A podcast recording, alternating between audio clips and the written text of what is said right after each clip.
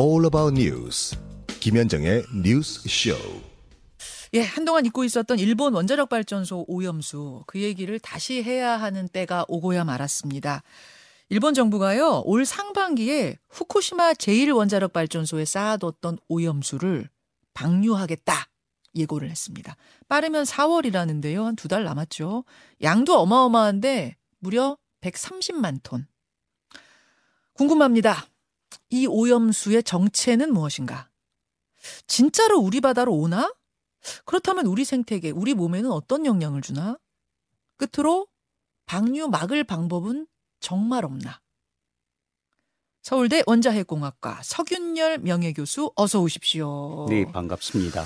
후쿠시마 원전 오염수란 무엇인가? 이 이야기를 하려면 2011년 동일본 대지진까지 거슬러 올라가야 되는 거죠, 교수님? 네, 3월 11일 12년 됐습니다. 예. 네.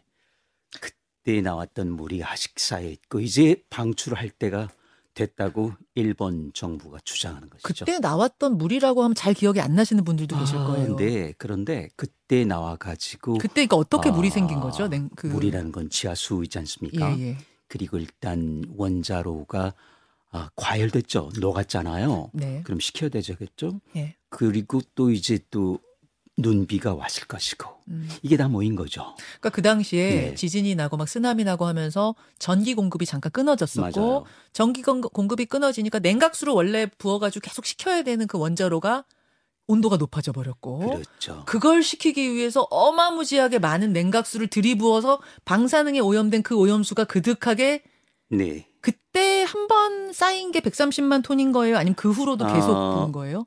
일단 한꺼번에 쌓인 건 아니고요. 예, 그때 쌓인 게 있는데 예.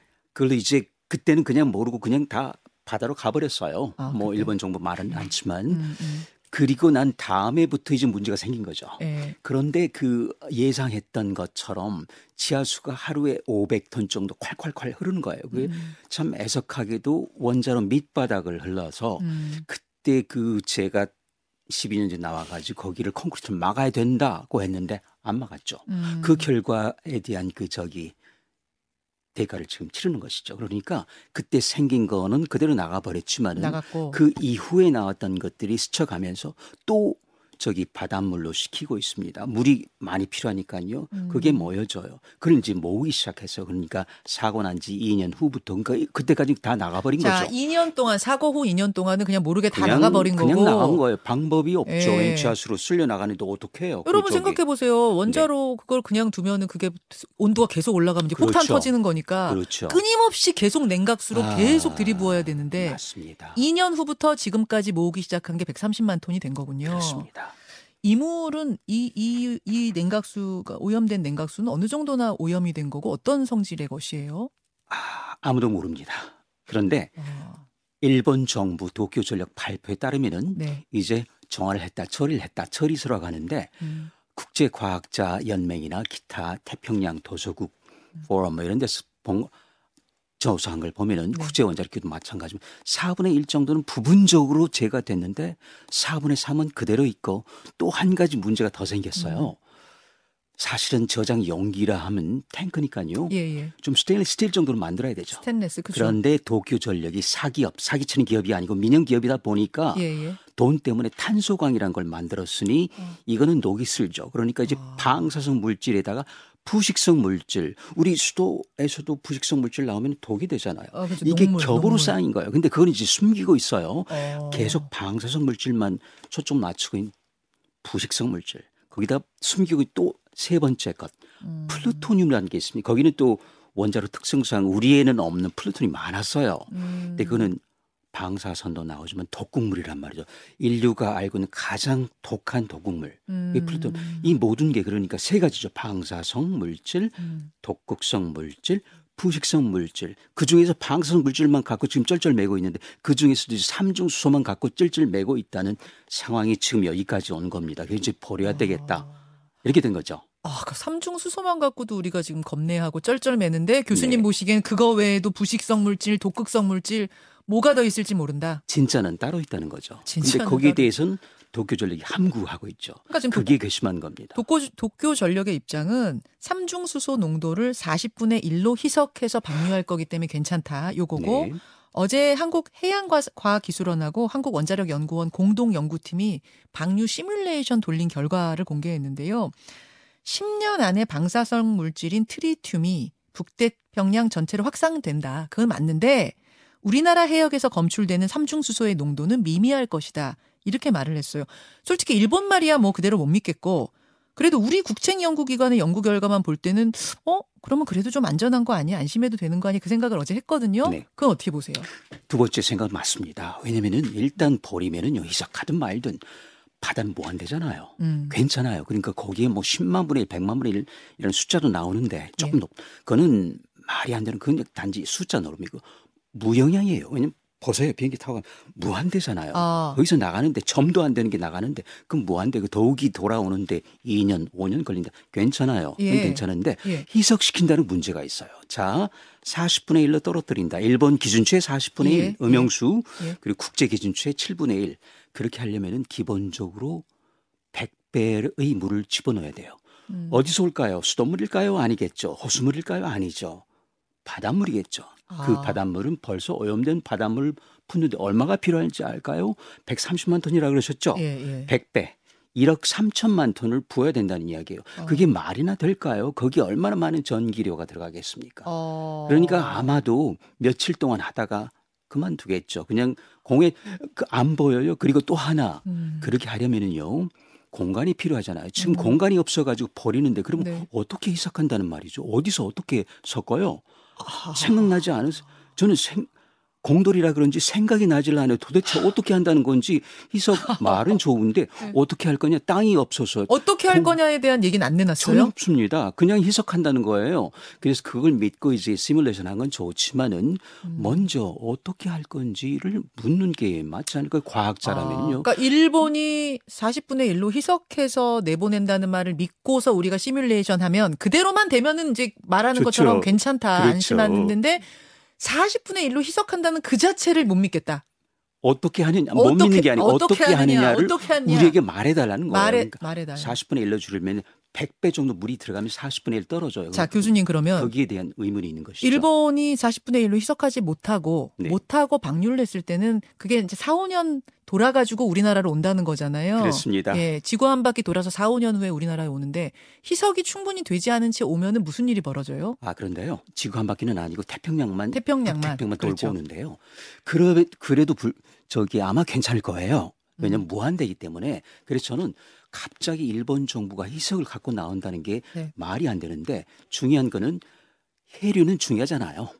시간이 걸리기 때문에 그리고 음. 오히려 우리는 좋은 위치에 있어. 미국, 캐나다, 멕시코가 문제죠. 그리고 네, 바로 태평양. 도수 국가, 예, 예. 마샬 제도, 솔로몬 제도, 피지 이런 나라가 문제죠. 예, 예. 그리고 뉴질랜드나 뭐 예. 호주가 문제겠죠. 근데 우리는 괜찮아요. 문제는 다른 데 있어요. 어디요? 대형 컨테이너선들이 후쿠시마 19개 현 왔다 갔다 하거든요. 어. 그동안 왔다 갔다 한 게 2011년 3월 11일로 17,000척쯤 돼요. 예. 그 배들이 가면은 짐을 풀죠. 예. 배가 기울으니까 바닷물을 끄집어 들었는데 수돗물 넣을까요? 바닷물 넣죠. 어. 얼음든 바닷물 가져와서 우리 항만에 바로 뿌린 그게 문제죠. 근데 아. 그거를 우리가 그동안에 단 한 번, 단 한 번은 했겠죠. 그러니까 그 중에 37척을 받고 부분적으로 했겠죠. 그런데 음. 봤던 그 기기 자체가 오래돼 가지고 판독하는데 보름 걸리면 그동안에 배를 잡아둘까요? 음. 배는 출항해야죠. 아, 배에서 그렇게 많은 물을 쏟아내요? 네, 왜냐면은요. 대형 컨테이너선 아시죠? 어. 짐을 빼면은 네. 배가 기울거든요. 그러니까 양쪽에 예. 물을 넣어야 돼요. 아. 바닷물, 후쿠시마 물. 그걸 원래 다른 데서 버리고 거기서 또 깨끗한 물을 갖고 와야 되는데 굉장히 복잡하거든요. 위험하기도 하고요. 아. 그러니까 그냥 항만에 버리는 건데 해수부 말려는 네. 괜찮답니다. 왜냐하면 당연하죠. 음. 그 검출기로 할 수 없는 오래된 걸 썼기 때문에 당연히 안 나오고 그동안 배는 출항을 또 해야죠. 음. 그거를 그렇죠? 이제 평형수라고 하는 게 바로 그 말인 바로 거죠. 평형수. 평형수 할 때. 맞아요. 그래서 네. 해류보다는 평형수가 문제고 그다음에 해류보다는 먹이 사슬이 문제다. 그러니까 가서 음. 오는 데는 5년 10년 걸려. 그물 그렇지만 자체는 먹이 사슬, 넙치 네. 바닥에 있는 그리고 떠다니는 헤엄치는 갈치, 삼치, 뭐 참치까지 그 길에 이 녀석들이 알고 거기를 피할까요? 음. 이 무작이죠. 그러니까 결국 이래요. 야구 좋아하세요 혹시? 어, 뭐 야구 뭐 얘기는. 좋습니다. 저기 잠실구장 가시죠. 네. 거기 가서 야구공이 맞을 확률 얼마큼 될까요? 없어요. 아, 그런데 맞을 수도 있죠. 근데 그 있죠. 맞는 사람이 아이였다면 어린 아이였다면 어떻게 될까?